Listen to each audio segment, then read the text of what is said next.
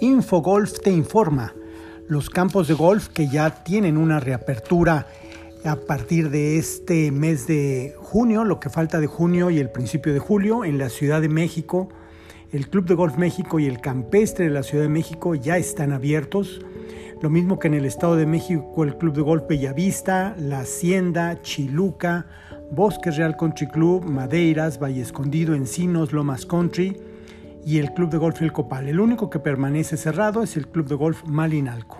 Por lo que respecta a Puebla, todos los campos están cerrados. Campestre de Puebla, La Vista, Las Fuentes, eh, Las Huertas están cerrados. Por lo que respecta a Guerrero, en Acapulco el único que está abierto es el Club de Golf Acapulco y faltan por abrir Tres Vidas, Mayan Palas y Turtle Downs.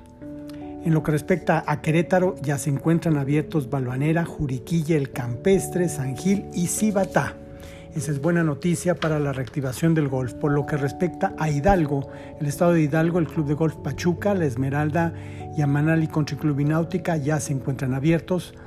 En Guadalajara la información que tenemos hasta el momento es que eh, el cielo eh, permanece todavía cerrado, pero las lomas, eh, las cañadas, Santanita, Guadalajara Country Club, el Atlas también ya se encuentran abiertos.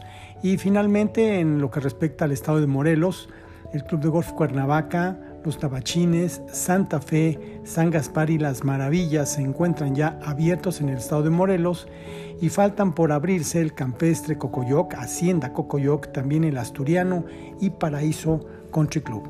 Hasta aquí la información, esperando que sea de mucho interés para los golfistas de México.